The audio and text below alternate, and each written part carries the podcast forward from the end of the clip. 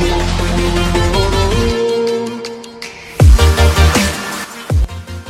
hey guys Manav this side from marketing Wikipedia team once again and बहुत बहुत स्वागत है आपका आज के इस न्यू एपिसोड में, जहाँ पे हम बात करने वाले हैं कंटेंट मैपिंग के बारे में। जी हाँ दोस्तों, आपने शायद इसका नाम नहीं सुना होगा तो बिल्कुल ही इस वीडियो को स्किप मत कीजिए, क्योंकि ये कंटेंट मार्केटिंग का सबसे वाइटल पार्ट में से एक है। हम लोग बात करेंगे कि कस्टमर वैल्यू जर्नी के मुताबिक कैसे आपको कॉन्टेंट मैपिंग करना है। और अगर आपको नहीं पता है कस्टमर वैल्यू जर्नी क्या होता है, नीचे कमेंट सेक्शन में मेरे को बता दीजिएगा, मैं इसके लिए एक डिटेल से अलग एपिसोड बना दूँगा। राइट तो चलिए स्टार्ट करते हैं आज के पॉडकास्ट के एपिसोड को इस क्वेश्चन के साथ कि क्या आपने कंटेंट मैपिंग के बारे में पहले सुना है? अगर यस तो नीचे टाइप कीजिए यस कमेंट में, अगर नो तो नीचे टाइप कीजिए नो कमेंट राइट सो अगर आपने सुना है वेल एंड गुड।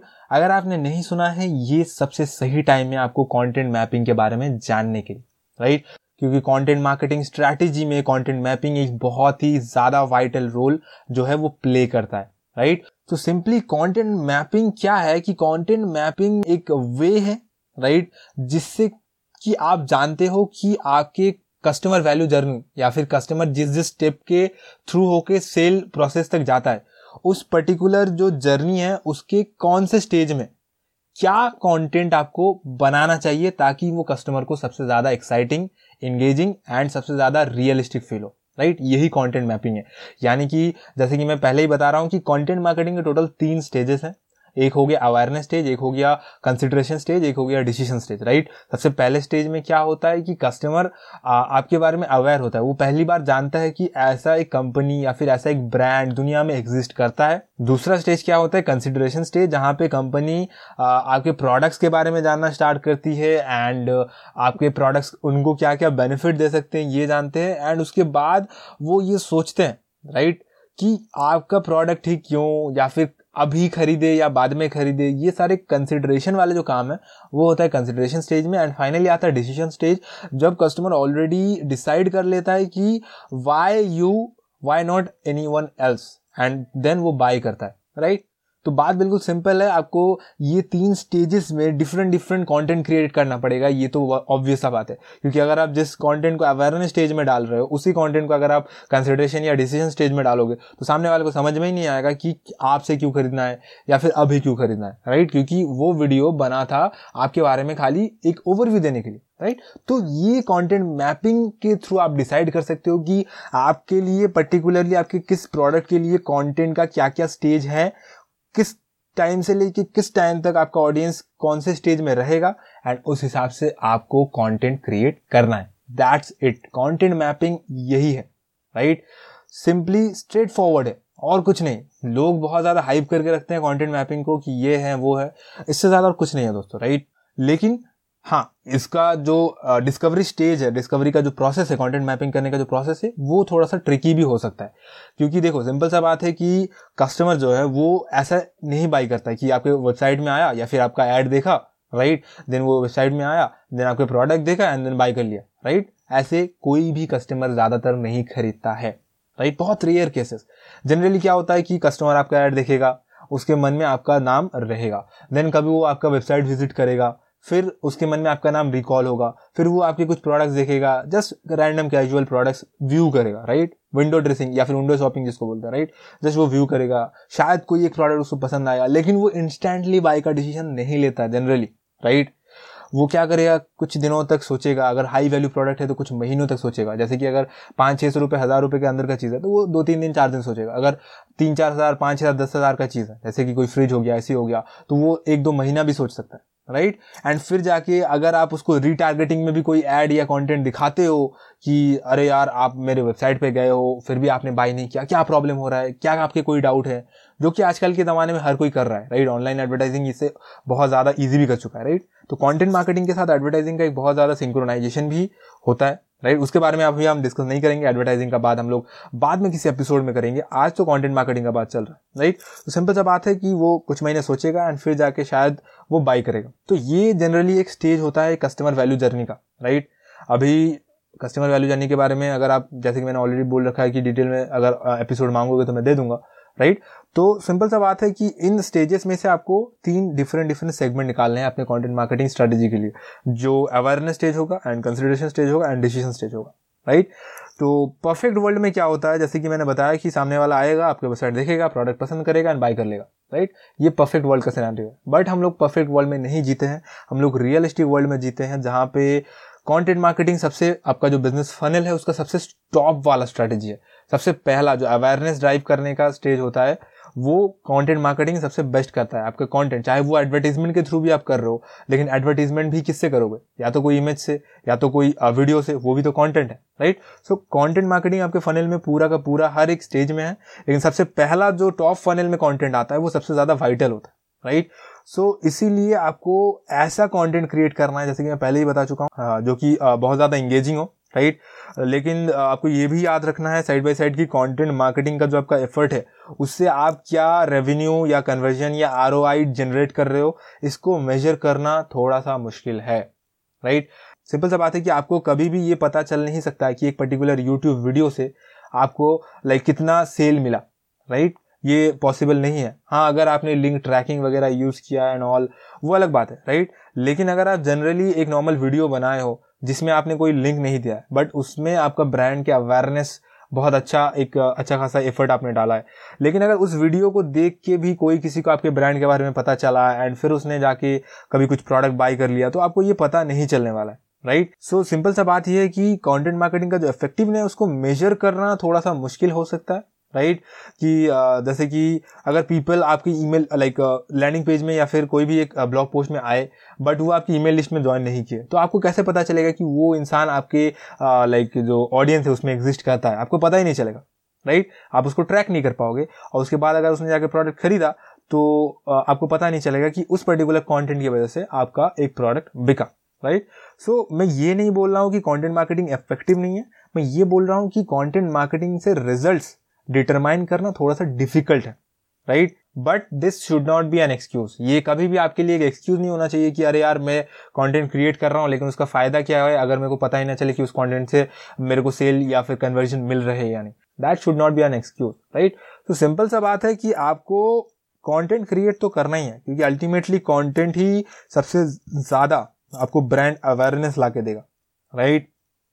लेकिन इसके लिए ही कंटेंट मार्केटिंग और कंटेंट मैपिंग के स्ट्रैटेजीज की ज़रूरत होती है कि आपको भले ही ये पता नहीं चल रहा है कि इस कंटेंट की वजह से मेरे को सेल मिल रहा है, लेकिन आप इसको थोड़ा सा और ज़्यादा अपने लिए इफ़ेक्टिव बना सकते हो।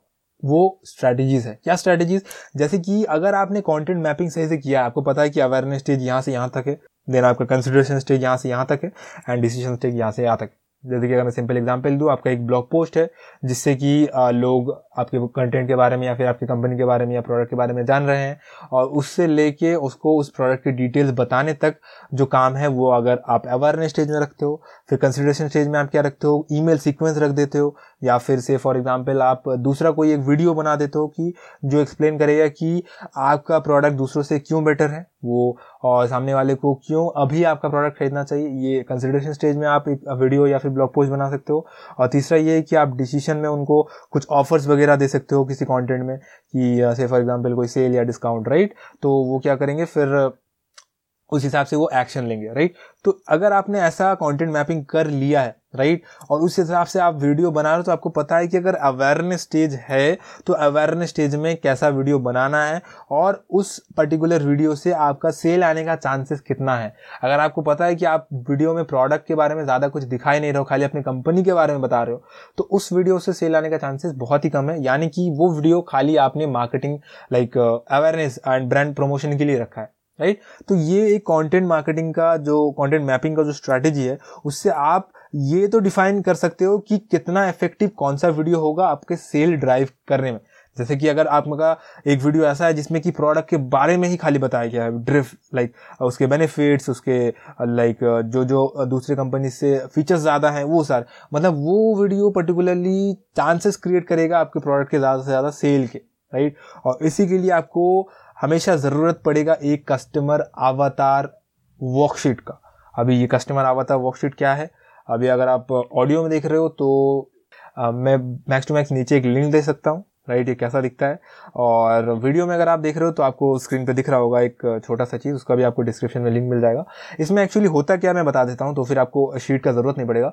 इसमें एक्चुअली आप अपने पूरे जो एंटायर कस्टमर बेस है उसको आप as a one single person एक डिटरमाइन करते हो। से फॉर एग्ज़ाम्पल अगर मैं एक बेकरी हूँ, या फिर मैं एक लैम्बोर्गिनी का मैन्युफैक्चरर हूँ राइट या फिर लैम्बोर्गिनी का कंपनी ओनर हूँ तो मैं एक लैम्बोर्गिनी ओनर को पिक्चर परफेक्ट बनाऊँगा अपने हिसाब से कि ये ओनर होगा जो मेरा लैम्बोर्गिनी खरीदेगा राइट और उसी सेम पर्सनालिटी के पर्सन को ही मैं लैम्बोर्गिनी बेचूँगा।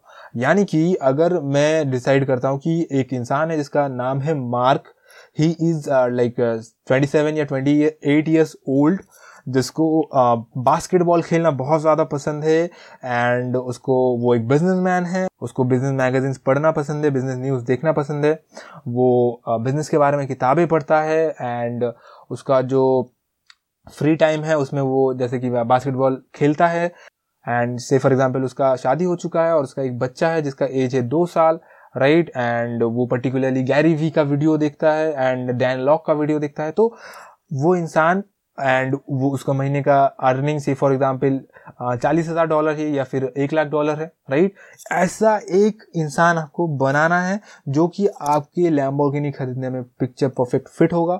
एंड फिर आपको उसी इंसान के जैसे और भी जितने लोग एग्जिस्ट करते हैं, उनको ही अपना प्रोडक्ट बेचना है, राइट? इसको बोलते हैं कस्टमर अवतार वर्कशिप राइट? तो सिंपल सा बात है, जैसे ही आप ऐसे एक डिटेल में एक कस्टमर अवतार बना लोगे, आपको पता चल जाएगा कि क्या क्या चीज़ें हैं जिनको आप ट्रिगर कर सकते हो, जिससे कि आपको सामने वाले का जो डिज़ायर है, उसका गोल है इसका पेन है, वो आपको, लाइक, वो टारगेट कर सको आप अपने कंटेंट मार्केटिंग एफर्ट्स में, राइट? तो ये कंटेंट मार्केटिंग का बेसिक है, बहुत ज़्यादा बेसिक जॉब है, राइट? एंड जितना ज़्यादा अच्छे से आप अपने कस्टमर को समझ पाओगे, जितना डिटेल आपका कस्टमर आवता वर्कशीट होगा, उतना ही आपकी कंटेंट मार्केटिंग ज़्यादा इफ़ेक्टिव होगा एंड ज़्यादा से ज़्यादा रेवेन्यू जनरेट करेगा। और इसके लिए मैं ये बोलूँगा कि कंटेंट मार्केटिंग करने के टाइम जब आप कस्टमर आवता वर्कशीट बना रहे हो, कम से कम अच्छे से दो तीन दिन लगा के बनाओ। ऐसा नहीं कि दो तीन घंटे में बना दो, क्योंकि एक फैक्ट है कि 55 परसेंट कस्टमर्स उन कंपनीज़ को ज़्यादा पे करते हैं जो उनके कस्टमर एक्सपीरियंस पे ज़्यादा ध्यान देते हैं और 89 परसेंट कस्टमर आपके साथ बिज़नेस करना बंद कर सकते हैं अगर उनको कस्टमर सपोर्ट या कस्टमर एक्सपीरियंस अच्छा नहीं मिला तो। एंड आई गेस कि इतना समझने के बाद आपको पता चल गया है कि आपको क्यों कॉन्टेंट मार्केटिंग ज़्यादा से ज़्यादा करना चाहिए राइट और सिंपल सा बात है, अगर आप किसी इंसान को लाइक like, आपका सर्विस हेल्पफुल लगा आप काइंड लगे एंड आप उसके लिए अवेलेबल हो जब उसको ज़रूरत है तो वो आपको पसंद करेगा राइट एंड वो आपसे ही खरीदेगा। एंड अपने दोस्तों की बताएगा भी कि यार ये एक ब्रांड है जो कि इतना अच्छा अच्छा सपोर्ट प्रोवाइड करता है। जब भी मैं क्वेश्चन करता हूँ दस मिनट या आधे घंटे में मेरे को रिप्लाई आ जाता है ये है वो है राइट ये इससे पब्लिसिटी भी होगा राइट तो सिंपल सा बात है कंटेंट मैपिंग आपको आज पता चला। कैसा लगा वीडियो या फिर ऑडियो जैसे भी आप सुन रहे हो, मेरे को बताना कमेंट सेक्शन में और अगर आपको किसी भी पार्ट में दिक्कत आया हो तो कमेंट करना, मैं उसका रिप्लाई करने की कोशिश करूँगा। क्योंकि हमेशा ये कंटेंट मार्केटिंग ऐसा टॉपिक है जिसको ऑडियो फॉर्मेट में थोड़ा दिक्कत होता है डिस्क्राइब करने में राइट तो अगर आप पॉडकास्ट में भी सुन रहे हो तो I will like to have you comments and that's it for today guys and video को लाइक एंड सब्सक्राइब करना बिल्कुल मत भूलिएगा। Manav this side signing off thank you bye bye